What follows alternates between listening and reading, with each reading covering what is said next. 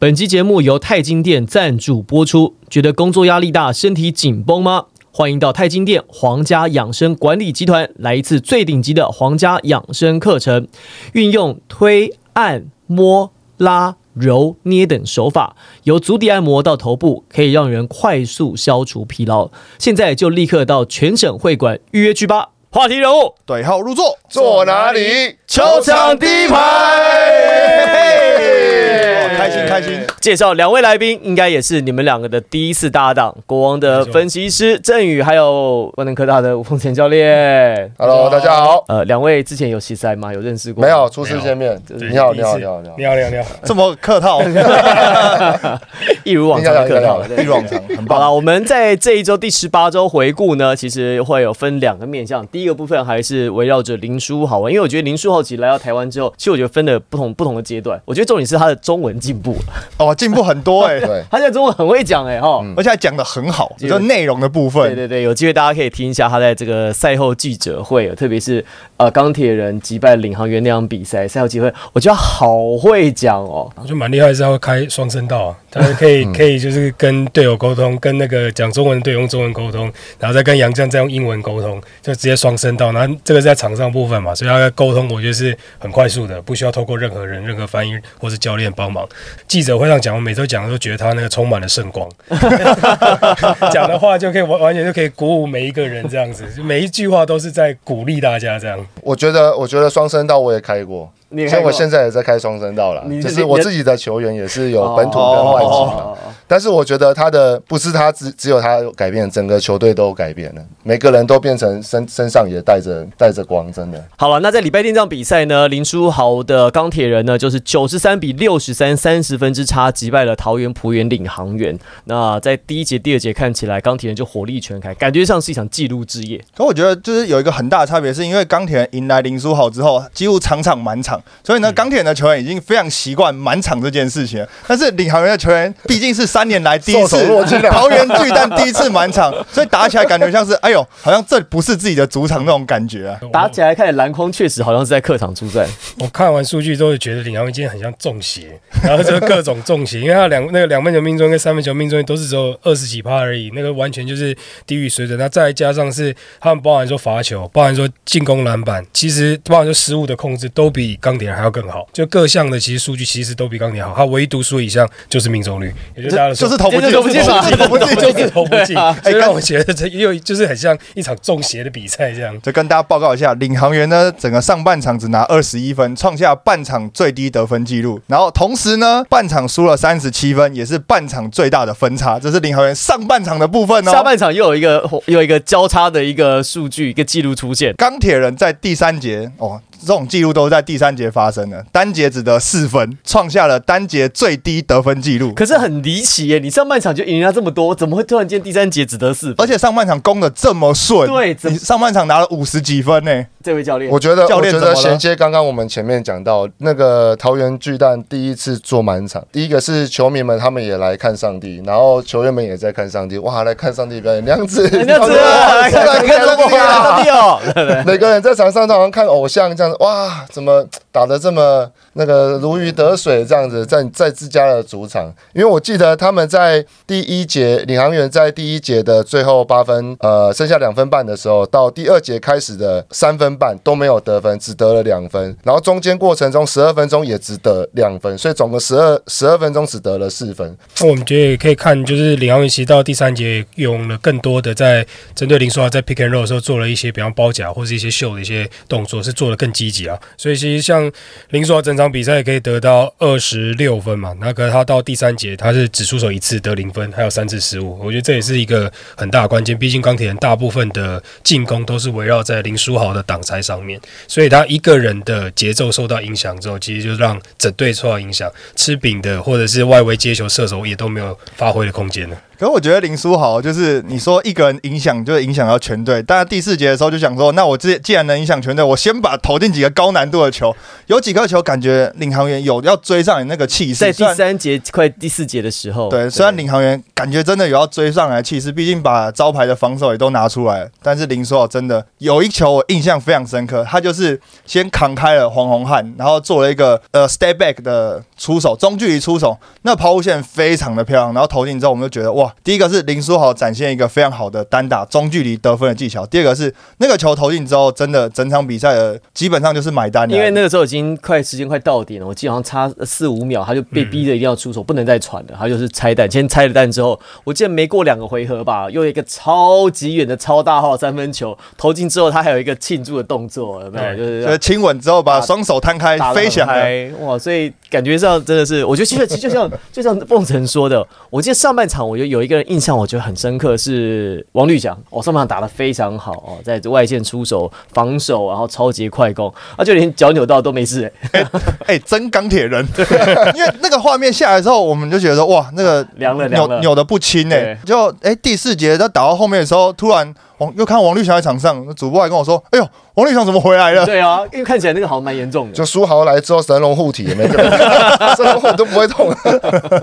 第四节还有很大影响，就像刚刚讲，林书豪第三节只得只得零分，出手一次而已。那到第四节他就得了十三分，就包含几个算英雄球嘛，就包含说刚刚那个主播有提到那些特大号的三分啊，或者这样，他等第四节的时候把整个进攻责任又扛了下来，等于说他可能就觉得啊第三节这样的状况他必须要有所回应，结果反而就把他的球星价值放在这个上面，因为第四节大家看到说啊，你看追到二十分是不是啊？是不是有点机会，哎要要翻盘了哎？对，对，会不会两三分钟变十分了？哎结果他一突然来了几个球，比赛又买单了。不过我还是要讲一下，其实二十四分是一个坎的差距，因为从四十分输回二十四分好像变近了，可是其实篮球比赛超过十五分就是另外一个坎。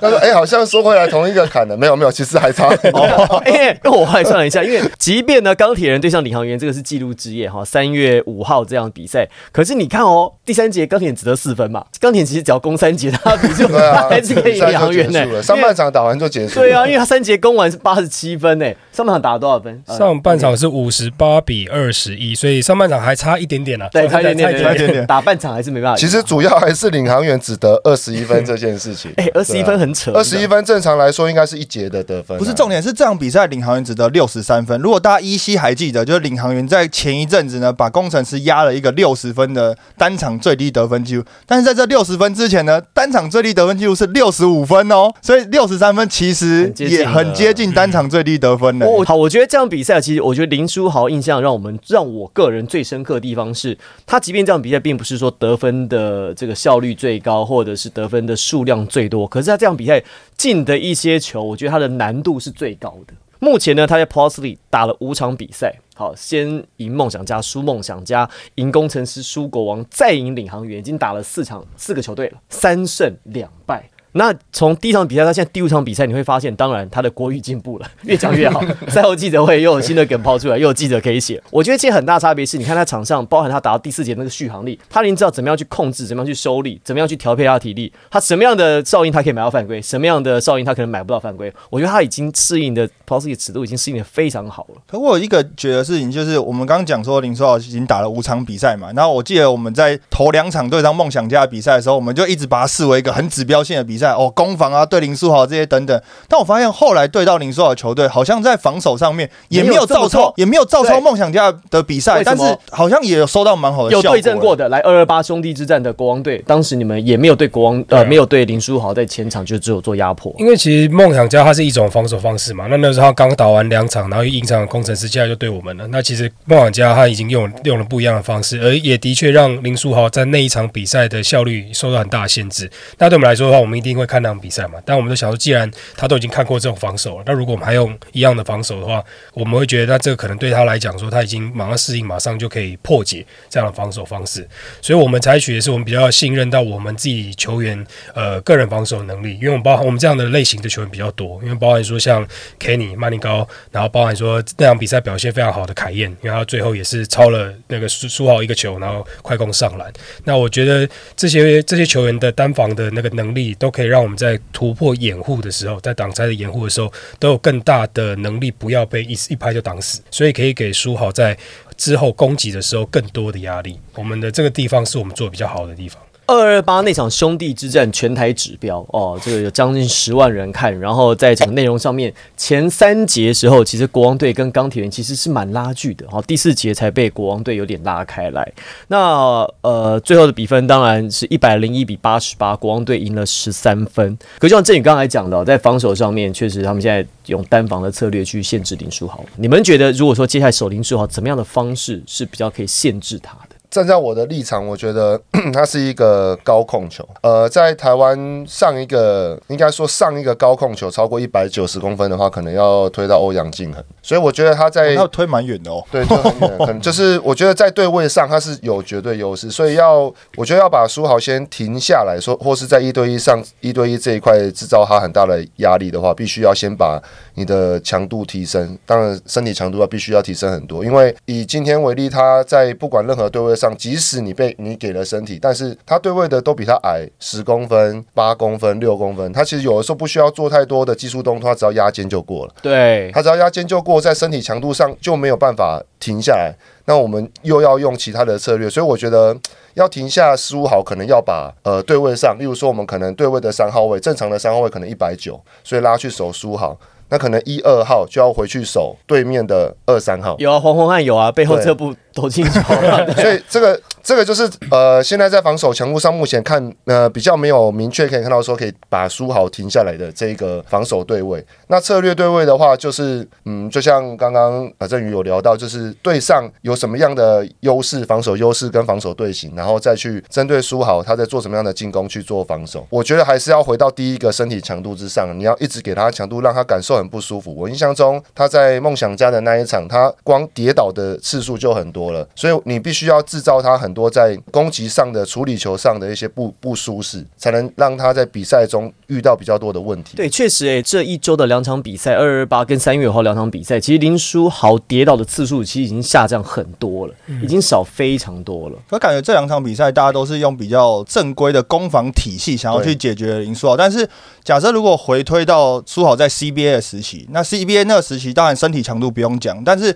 对到林书豪的球队基本上都是用锋线再去对。林书豪做防守，有的时候甚至有必要还要出到小洋将，所以我觉得对林书豪的防守，当然你在持球端可能就像梦想家，我觉得梦想家一开始做的很好，除了他包夹以外，因为包夹上来的大 B，第一个有活动力，第二个他防守范围很大，所以他有点像是类锋线的这种做法，所以我觉得对林书豪的防守，感觉你要找一个体型跟他。差不多的，然后防守范围够大的，才能够比较有效的能够限制住他的活动啦。我我可以举一个例子，就是我讲一下隔壁棚的例子。没问题。魔兽来的第一场，中信有对他做一些针对性的防守，一拿到球就过去，不管是 D one、D four 或 D two，就是过去就对他要包夹，产生了很多的空档，让云豹有很多的投篮机会。但那一场之后，你会发现，哎，整个 T one 联盟好像没有像第一场那样子去招待魔兽。就好像用很正常的模式，就好像今天，呃，钢铁人在跟李航远在打的时候，好像一个正常的对位模式，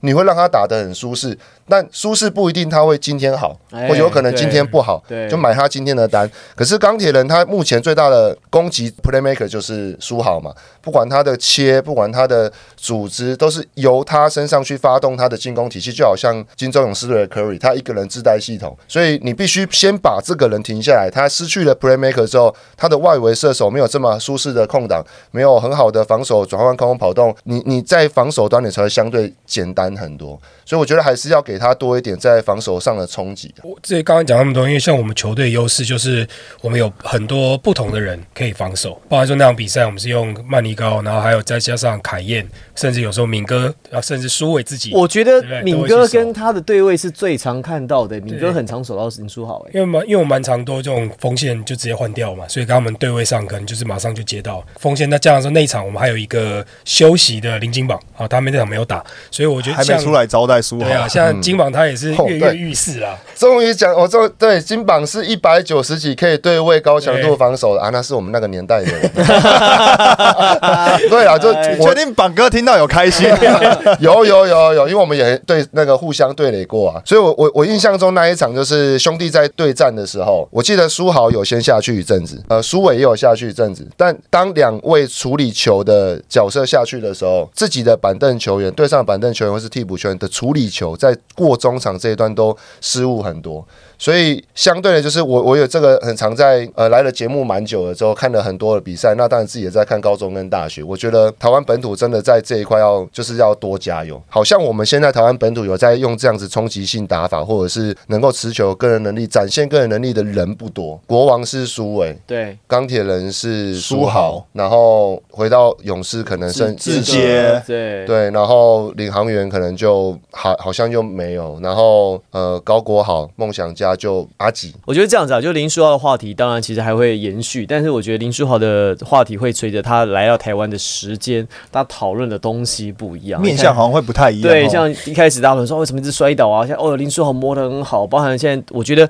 这样比赛有几个切入，我觉得他的那个脚步跟切入启动的那个速度，其实跟他第一场、第二场已经有不一样了，因为他打时间这么久，他开始有点热开来。我觉得前面几场他可能是热机，所以我真的觉得如果他真的早来个三五场、五场、八场，钢铁人有机会进季后赛耶。现在看起来那个其实是往上走的那个趋势很明显哎。对，月光宝盒开久一点，上帝多看一点，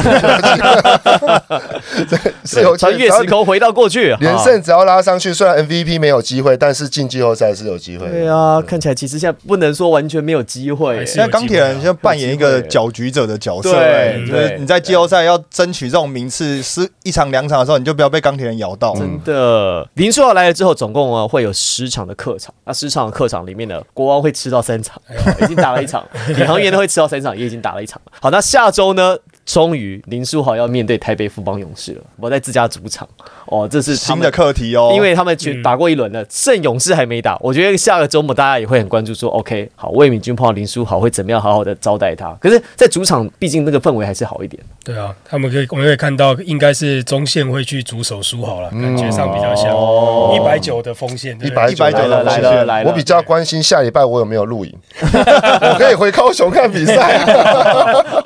可是我觉得，就是当然，如果以硬体规格来讲，当然是中线会去守到输好，这是一个蛮合理的安排。但是同时还要考虑到，因为勇士队最近的赛程比较硬一点嘛，他从东超回来，徐总还会不会用这么单防的方式，还是会用团队的方式来去防守？可能这也不是那么绝对的事情哎、情。我觉得徐总他对书豪不会手下留情、哎，因为他、嗯因为他就是去东超的时候，文成没打，志杰没打，中线没去，对他就是保留体力，对他保留体力就是要来处理这一场的。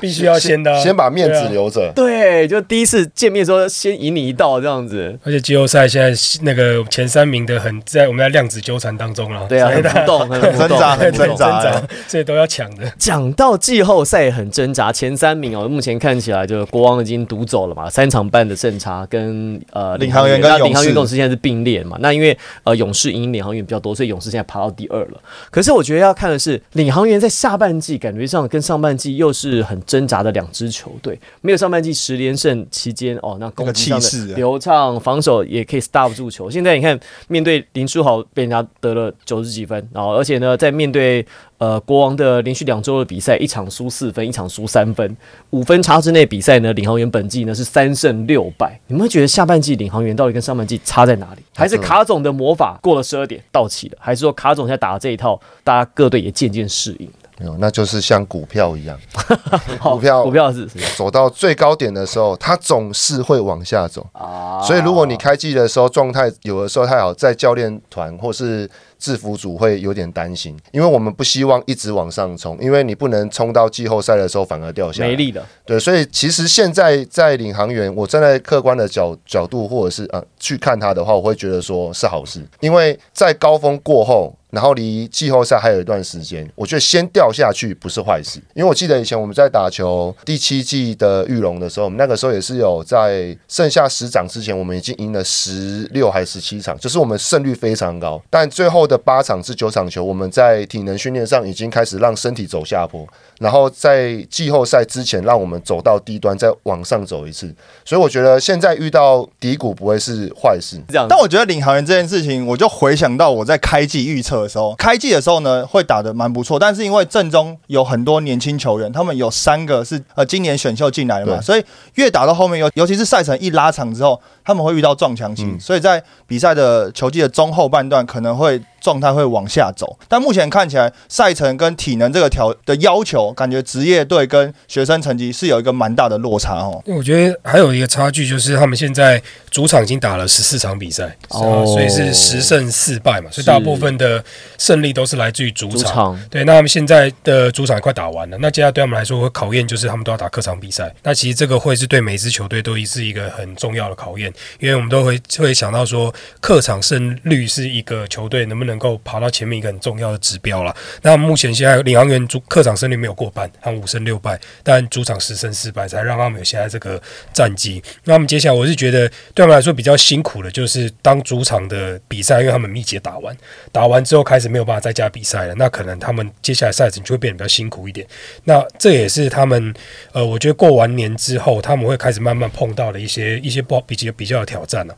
那以他们的球队整体的状况来讲的话，我还是认为，就是他们队上并没有一个可以，就是说在关键时刻，你觉得他接到球出手，他你就会对他觉得啊完蛋了，不要投就要进了那种人。俊祥，我觉得他在前往那个球星的路上，但还在一半，他还没有到那个程度。就像他没不会像像我们有敏哥、嗯苏伟、帝王木这几个，你都会觉得他们拿到球就可以处理掉，就会进球。那我觉得他们到目前现在还没有这样子的球员，这也是一个团队体系中并没有一个可以打一个不合理打法的人。不合理打法的球星会就会存在这样进攻上的问题。我觉得篮球很有趣的地方在于说，有的时候你要打得很合理，可是，在很合理的时候，有时候要打得有点不合理。但大家不合理的时候，你要打得很合理。比如整场比赛我们都打团队，因为领航员就是非常团队啊，他们任何的起手式一定是牛角开始 dribble hand off，然后开始把 Diamond 空间拉开，对对对，然后然后强后边转移。但是，对，但是重点来了，重点他们最后一波的时候，像连续两个周末对到国王队碰到一样的问题，一个输三分，一个输四分，最后一波拉开空间的时候找不到人出手，找不到人。然后这个战术呢跑不开，跑不开的时候发现哇，创造创造不了接不到球，感觉那个最后那个 ATO，每次我看到就是领航员只要在最后一集，那 ATO 很少成功，很少成功，而且很陡。对，要么就是可能比如说失误，然后或者是在一个不是这么好的机会点的时候做强行切入啊，或者是比较仓促的出手，有的时候甚至连出手的机会都没有。像面对国王队那场比赛哦，呃，其实两队的命中率很高，这也是我觉得就是比较意外的地方。因为明明在周六的比赛，领航员在那个场地投的时候投的很顺诶，命中率很高诶，就隔天面对钢铁人上半场拿二十一分，这这就很很不合理。因为在那场比赛，事实上领航员哦，在整个四节当中，前面三节的分数都超过二十一分以上，所以说等于说你一节拿的分数跟半场拿的分数是一样，还是多一点哈。那重点是在于说，我还记得就是在最后大概剩十五秒的时候，那时候差三分，因为凯燕两罚没有罚进，哦，其实给了领航员 second chance，就是第二次机会，差三分必须要一个三分线才能够扳平比数，或者是要赶快的得。结果也没有人接球，结果对，然后呢，就是这个战术设计是设计出来了，可是让张镇张镇雅雅接到球在三分线外两大步距离就很仓促的丢出去，感觉上那个好像是剩两秒钟做的事情，嗯。但明明还有十五秒钟。对那事实上，他那个战术后续还可以发动嘛？因为是郑雅这个球拿到球，他没有机会的时候，事实上他可以等发球人进来 hand off 给他，在另外一边去把控就还有时间啊还有时间，他就把但是它投掉了。对，这就回到主播前面讲的这个问题，就是篮球是一个团队运动，但从篮球训练来讲，我们都要求点线面开始。所以当团队走到没有机会的时候，又回到点这个主轴。所以我们看到很多 NBA 的球赛，甚至我们刚刚提到的每一队必须要有一个招牌球星，甚至他一定要有绝对优势。在他有绝对优势的状态之下，不讲战术我就不合理。嗯，对，所以为什么我们有的时候在在九零年代我们看 Jordan，到了呃两千年我们看 Kobe，然后 LeBron James，现在到了 Curry，他们都有持球、创造空间，然后出手的能力。就像刚刚呃主播讲到他们最后一集的时候，郑阳拿到球。他出手是没有错，因为战术走到他的身上，他必须要 finish。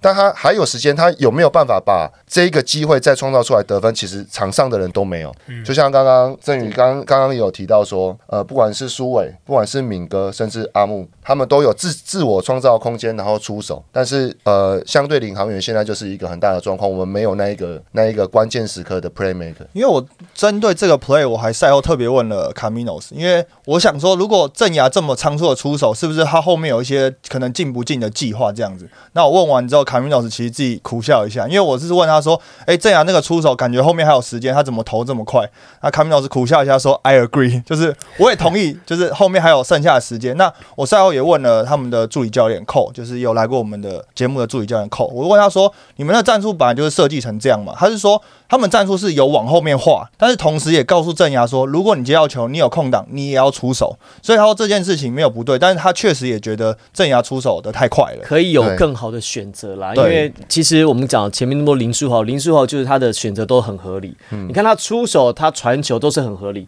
他会去评估说这球我自己攻机会高一点，还是我给你机会高一点。像我们不是讲嘛，他击败黄宏汉的那个那个 play，因为他剩三秒，他知道他不能传球了，所以他唯一的他 only shot 唯一的机会。他就是去去拆弹，拆看看，有进就有进，有进是好球，没有进那也没办法，因为那是当下可以做的最好的选择。可是我觉得，就是从领航员跟国王，就是我们一直在讲领航员最后一集没有投进这件事情。虽然我们是在讨论领航员，可是就我自己的观察是，其实国王队最后一集的布阵，其实给领航员一个蛮大的压力，因为你们突然最后用了区域上来防守嘛。那这个对他们来讲，其实也算是一个赌注诶、你我们自己打球嘛，你知道两边四十五度角一定会露出一个空档嘛。那你们又会又用区域这个防守，想法是什么？其实那个就是在一个关头，就是你知道说对方要画最后一集的战术了，他一定会画钉人，一定会画钉人，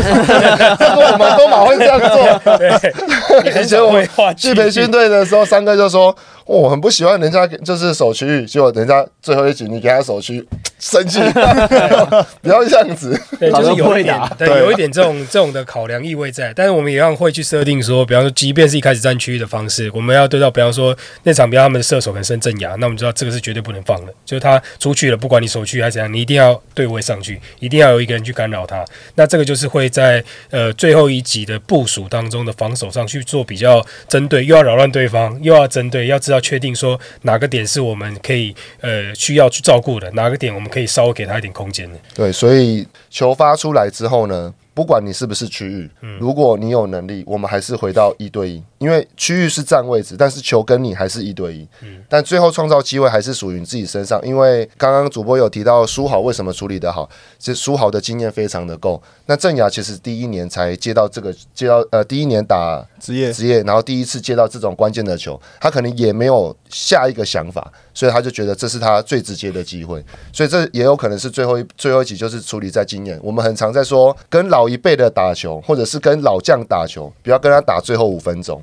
我们一定要在前面四节把分数拉开，跟他拼体力。然后我们不，我们才有机会赢他。如果你最后的最后一集、最后三分钟要跟他打关键的时刻，我觉得这是相对困难的了。这种球真的叫简浩上来投，你就吓死了！我拿到球，你吓死了！啊，或者这种球你交给敏哥或交给志杰都凉一半了，心 心都漏掉，怎么被他接到就球了像？自己上次投的那一集啊，他不能投，他就跟德威一对一，我先切，再往后撤，然后把该做的动作做出来，换最后一个空间出手。嗯，但看来领航员接到的那个球的当下，可能所有的人都不知道说他不投，那我们要怎么办？啊，对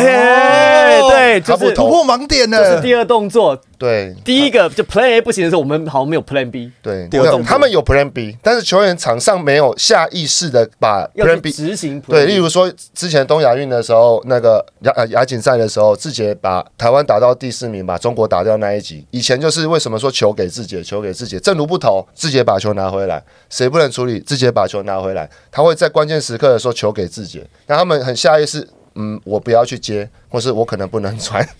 就找不到那个人。可能啊，我觉得这个是我自己自己会认认为他在场上遇到的盲点啦。没有错，没有错，确实可是我觉得领航员的优势就是刚刚 Henry 讲到，在场上有很多都是一年级跟二年级生，钢铁人也是，这会是他们在例行赛学到最多的养分，然后会在季后赛的时候会有一个很好的反扑。对，对其实这也讲到一个点啊，像钢铁人说都是年轻的嘛，可能一个书豪来，一个资深的，算也算老将了，有明星球员，他有他压阵就把这群年轻人带起来。对，所以领航员的道理我觉得也是一样，他们有一堆很好的中生代、新生代，嗯，缺一个老将。我跟你讲，讲到这个最好笑，讲到这个，领航员不是连续两周输你们三分四分吗？其实他们最能够解决问题的那个穿西装在旁边，GM 前面有没有？我看到最近看到他的影片，不不觉得就差一个心安吗？哎，他的教学影片，对我们还有六个点，然后这边切入，对对对，我们就跟新安说，这哎，说真的，你一场比赛你打六分钟就好，给我练正哎，出来跑。你就打 你就打第四节，最后那六分钟，你现在已经二十胜了，我跟你讲。主播，我们不可以这样子。哦我们常在在带球队在比赛的时候，那个志愿在旁边，或者是裁判在旁边跟他聊。啊，你下去打就好。哎，我也知道我下去打就好，我就不能下去打。不要这样子，不要这样哎子。新安也是这样讲，对啊，来给年轻人机会啦。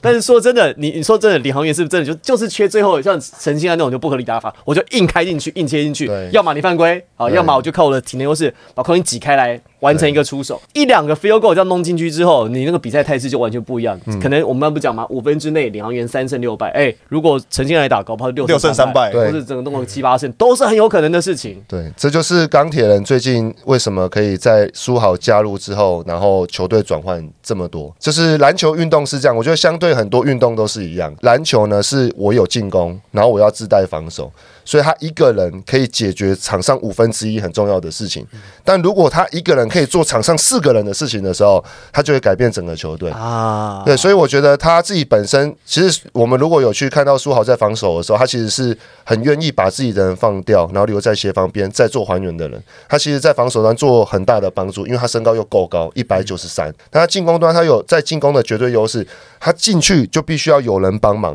那我的射手就会有很大的空档，正如呃绿翔绿对他们都会有很大的空档去投篮，所以我觉得绝对优势在篮球场上，因为篮球运动是非常非常重要的。好，我们这个其实要讲到的是梦想家这场比赛哦，这又是另外一个纪录之夜了。好，梦想家对上工程师，一百一十一比九十三。事实上，梦想家这一开始开局开的不好哎、开的很差啊！梦想家这场比赛的开局，前面的半节打完才得三分，然后一直很挣扎的投进第一个 field goal 之后，那时候我记得已经差了快十十五、十六分去了十。九比三还二十比三。对啊，，上半场最最多的分差已经输到十七分去了，但是呢，哎，第三节、第四节下半场呢，又把比赛给带回来，就中场还倒赢十八分。对，我觉得这也是，但我觉得这也是很一个很典型的工程师的比赛，就是他们在第一节的时候由那个 Anthony Bennett 狂轰滥炸，第一节得十三分，然后把比赛整个稍微有点拉开，好像觉得工程师这样稳了。结果他下半场的效率完全就是又没力，对又掉下来了，血条用完对，了，然后看到一个非常大的一个差距，协调偏短。偏短，偏无无双条没了啦。对对对偏短又偏快。对，然后梦想家反而是贯彻那个精神，就是一球一球来，一波一波来，他不会想说啊，我输了这么大我就放掉，他反而是一波一波慢慢的追，然后第四节又有那个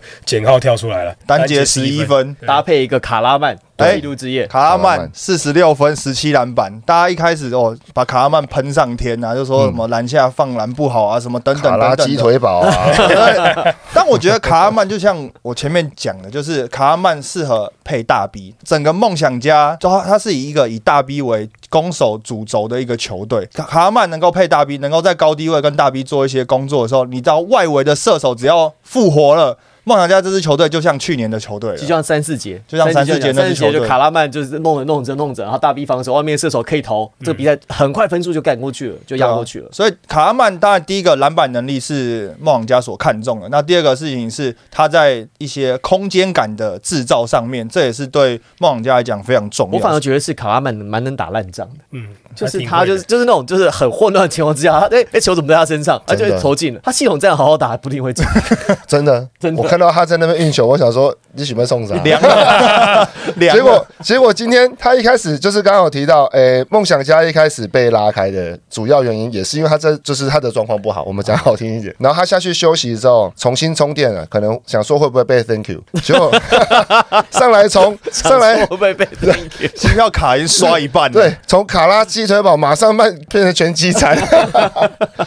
没有上来之后，说真的，就是他打四号的时候有绝对的绝对优势是第一个，还有延伸空间，四号位可以投三分。当然，今天很多三分是我们也认为不会进啊，但他就真的就进了。然后呢，光这件事情他又可以再把他的优势往里面去撕裂防守。这种球只要在一个球赛里面发生多一点的时候，在防守端会很无很无奈。就是我已经守到五四三二一，但是你还是打进甚至 N one，他很伤气势。我觉得其实像教练讲，就是篮球一些本质啊等等，其实空间感就是一个很重要的事情。那卡曼，大家或许讲过去他可能比如说投篮的命中率不佳等等，但是他是能够在对的空间下面去做投篮的。那就像我们刚刚讲，如果他投进了两三颗，这个这场比赛就不一样。但是当你投不进的时候，你也有办法逼着对手在。攻防里面去做一些选择嘛？那你把外线拉出来的时候，你在球场相对的空间来讲，就是适合梦想家去做体系。不然过去来讲，大家也知道，比如让简浩受伤，像阿吉状况不好的时候，大家都把范围缩得很小，全部都挤在禁区里面，根本没有所谓的空间感可可言嘛。那现在卡拉曼确实能够在空间感这件事情制造一个对梦想家比较好的帮助。那我觉得这场比赛另外一个分水岭是板凳的得分。这场比赛板凳又是一个很梦想家的比赛，也是一个很典型工程师的比赛啊！梦想家板凳得分贡献了四十四分，等于是整个全队上下都贯彻教练想要的体系。那呢，工程师这边呢，就整场比赛板凳只得六分，感觉上好像换谁上来，对于场上的状态都没有这么快的融入了。最后呢，我们要看一下目前的战绩啊，所有的球队大概还剩下多的话呢，剩个十五、十六场哦。国王队还有十七场要打，算蛮多的。那像工程师都已经打。打差不多，工程师剩十三场比赛，而且接下来全部都要在客场因为全中运啊，新竹全中运，所以有大概一个半月，快两个月时间没有主场可以用。他们客场现在只赢过一场，而且只赢钢铁，而且还只赢一分而已。对，所以我一直有个感觉，是以目前这个态势发展下去，钢铁林书豪来了之后。五场里面赢了三场，哈，基本上该拿下比赛有拿下。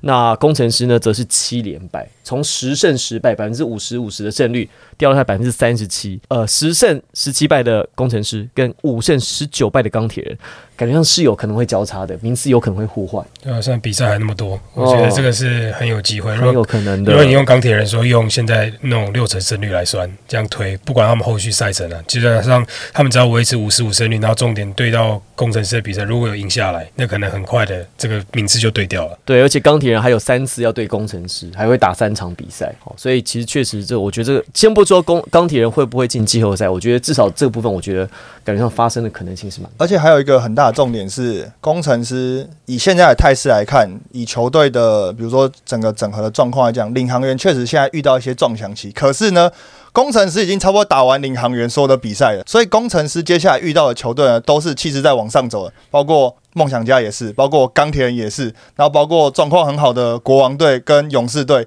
所以基本上工程师的赛程只会越来越硬，而且都是在客场。对，所以你遇不到那种比如状况比较动荡的球队。我真的要说，领航员今年在上半季真的是刚好碰到他状况好的时候，一直赢工程师。因为就像你这样的嘛，如果他下半季碰到工程师，他不见得可以目前七战全胜。对啊，那我觉得就是在球队的气势上面，然后还有这就是整个赛季有趣的地方啊。有趣。你在该赢的比赛，你真的要全力赢，因为起起伏但是你要。尽快的度过你在低潮的时候，想办法怎么样？比如说抓到一两场比赛能够赢的，能够大比分翻转的，你要赶快把自己的气势翻上去。但是以工程师来讲，目前好像看不到那个翻上去的那个那个点啦。因为就是有还有顺义哦，有了还是还有新的杨将啦，还有新的杨将。我觉得顺义的这个打球态度是很值得很多本土的球员去学习，因为我们看了很多本土到现在好像变成都只有。投三分的能力，或者把球带过半场，或者是我我觉得这很可惜，因为我我看到顺义在打球的时候，我会觉得他打的很